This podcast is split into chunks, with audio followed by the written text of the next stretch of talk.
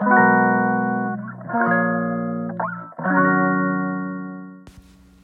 い皆さんこんにちは本日で95回目の放送となります えっと今日はですね前回前々回と,、えーとまあ、不動産関係の資格の勉強をしてきましたっていう話をしたんですけど、まあ、今日もですねちょっとまあそれに引き続いて不動産関係のちょっとお話をしていきたいなと思います。で今ちょうど読んでる本があって、えーと、この本のね紹介をしながら、えーとまあ、自分がちょうど学んできたところとリンクするところがあったので、まあ、そのなんか勉強してきたことのシェアみたいな感じで、えーと、今日はお話ししたいなと思います。はい、で今日お話す本の題名なんですけど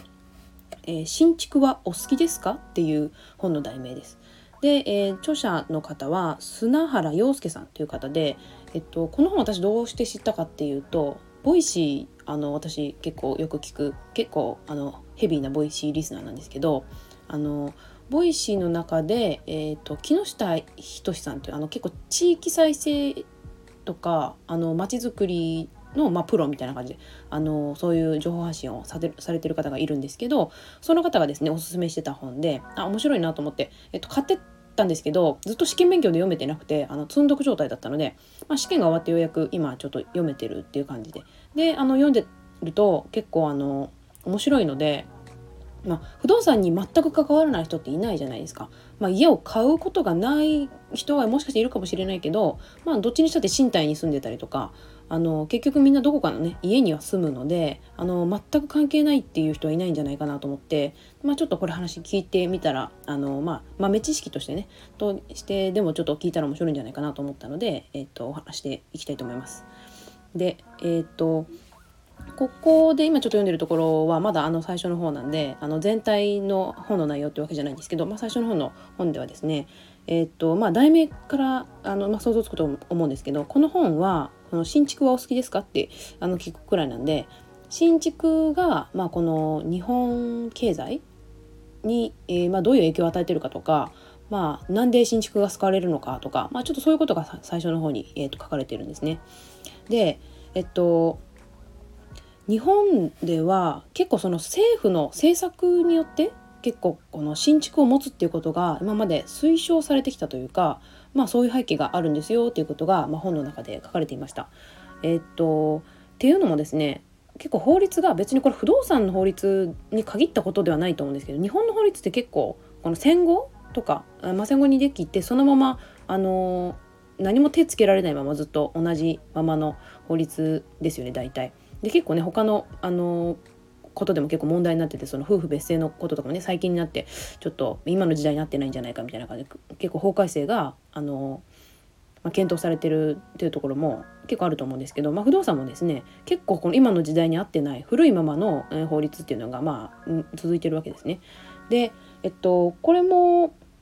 えっと昔は多分こういう日本の政策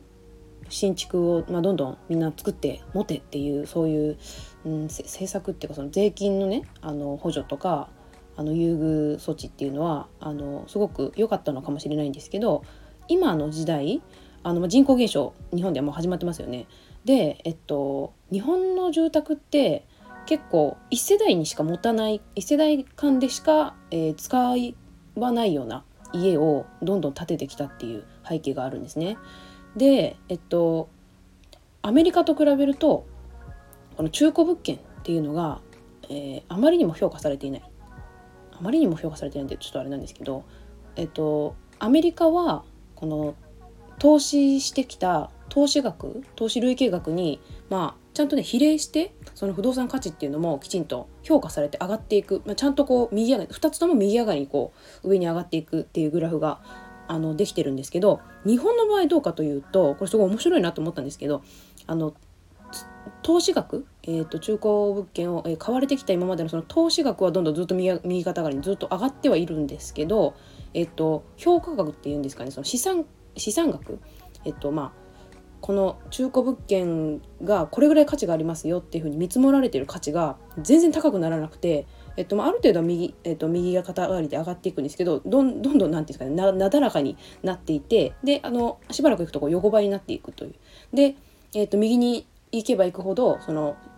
投資した額とその不動産の中古不動産の評価額というか資産額っていうのがめちゃくちゃ乖離してるんですよね。この2つのあのグラフを見比べた時にいかに日本市場でこの中古物件っていうのが評価されてないかっていうのがすごく一目瞭然でした。でこれなんかねすごく見て面白いなと思いました。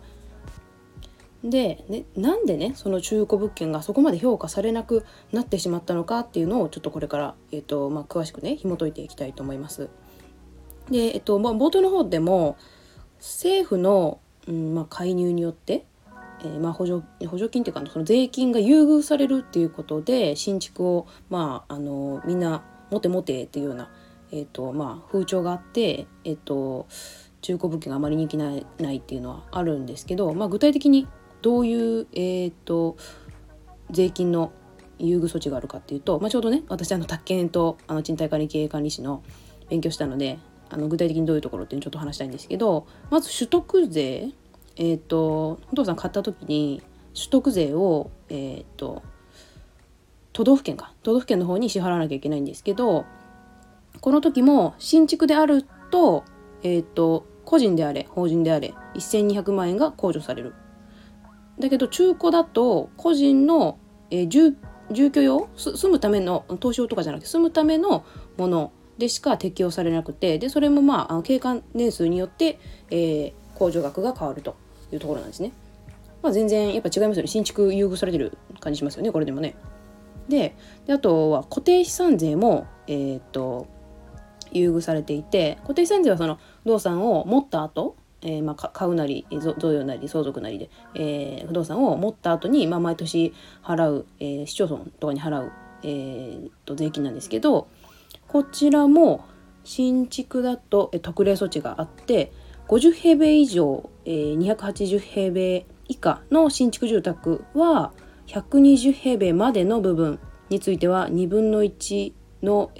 税税率かなこれ税率になると。でえっとまあこれ年数どどんだけその、えー、控除されるかその特別措置になるかっていうのはえっとまあその建物によるんですけど規模規模というかあのまあ、これは建物によって年数が変わるんですけど、まあ、それでもやっぱこれは新築にしか適用されない特別措置特例ということでこれもすごい新築が優遇されてますよね。であともう一つですね。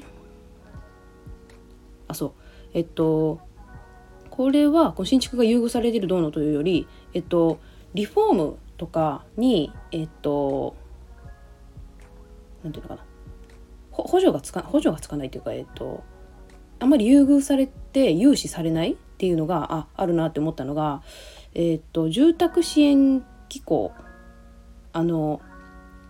いわゆるフラット35とかをあの皆さんね住宅買う時にすごい低金利であの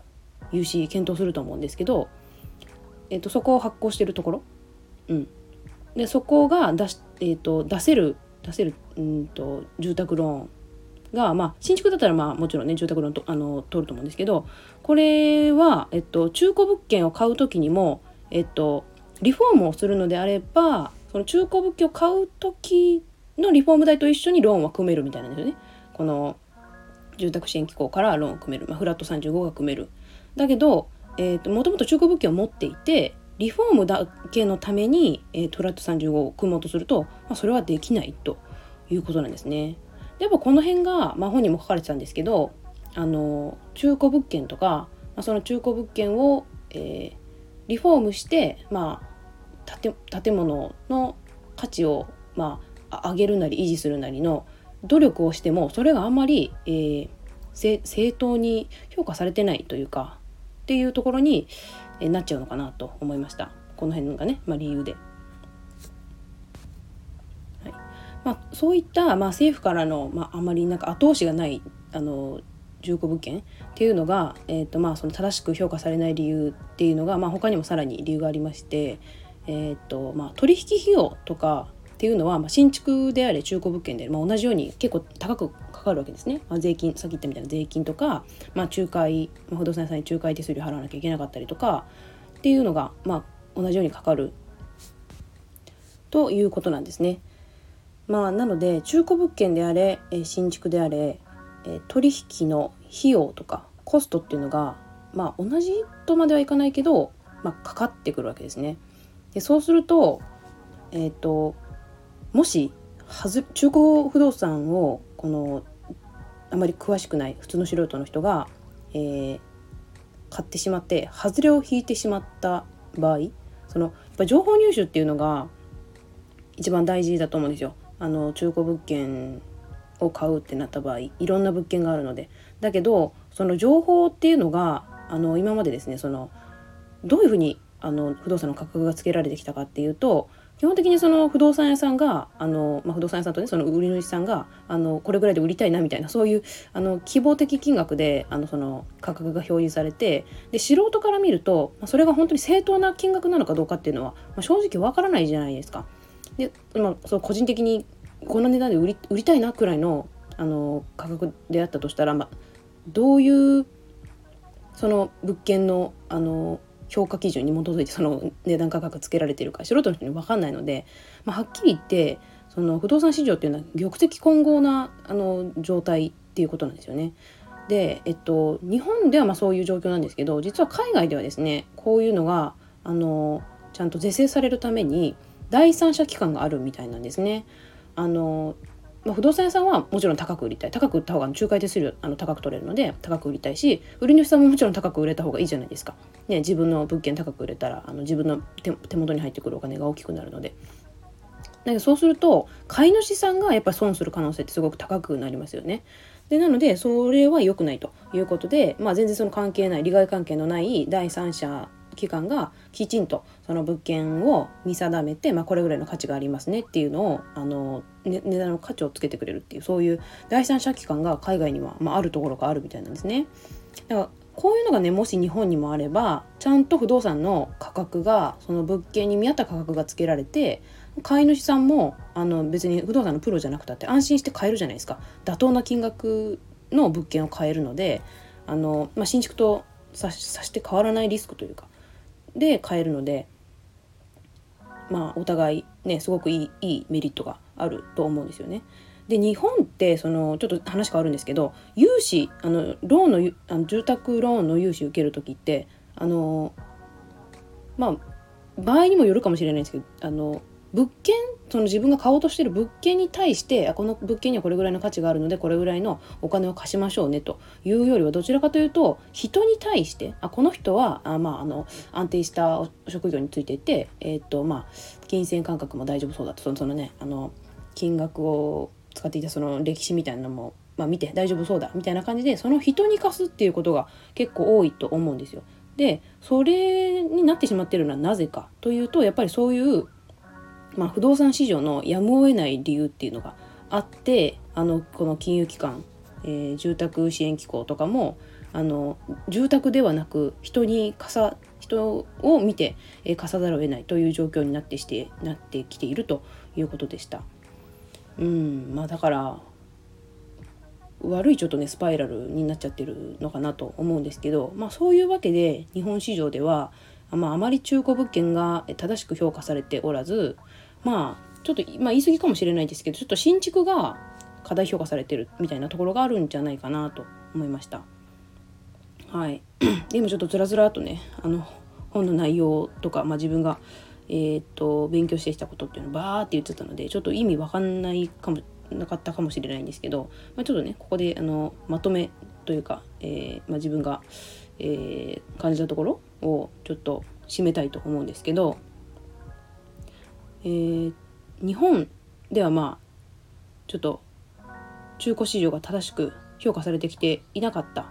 のであどうしても新築を、えー、買うようなあの形に今までなってきたと思うんですけど、まあ、最近ですねこう自分があの勉強してきてあの賃貸経営管理士の勉強してきた時にあの出てきた近年のこの政府が出してる目標っていうのがあるんですよね。えー、っと住生活基本計画っていううんと名目で令和3年に、えー、閣議決定で、えー、改定されたっていういうことで、えーと、10年間？今後令和3年から令和12年間までの10年間で、えーと、こういう住宅作りしていきましょうねっていう8つの目標を立ててるそうなんですけどでその中で、えっとまあ、空き家の活用とかあ、まあ、適切な管理状況っていうのを、えっと、目標として掲げてるんですよね。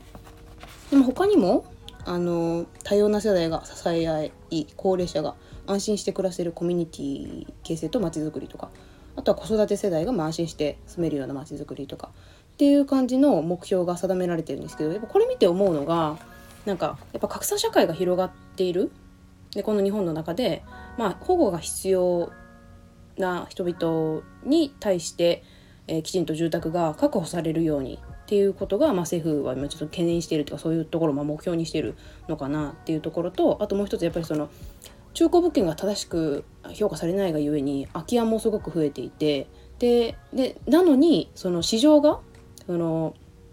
買い手側ですよねが新築ばっかり求めるもんだから有り余中古物件有り余ってんのにあのなお新築を建て続けてしまっているという状況なので、まあ、これをやっぱ是正していかなきゃいけないっていうのは、まあ、日本の課題なのかなと思いました。で私も、まあ、今まさにですねそれを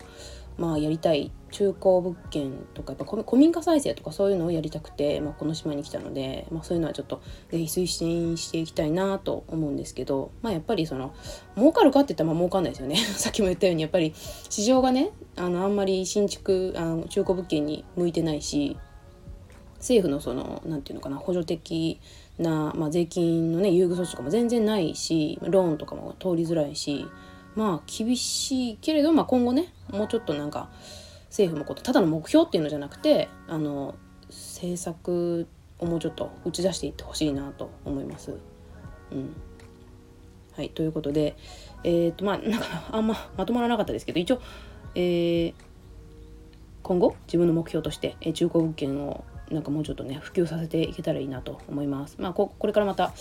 この本を読んだり自分が勉強してきた中でまたシェアできることがあればお話ししていきたいと思います。はい、それでは今日のこの辺で。ではまた。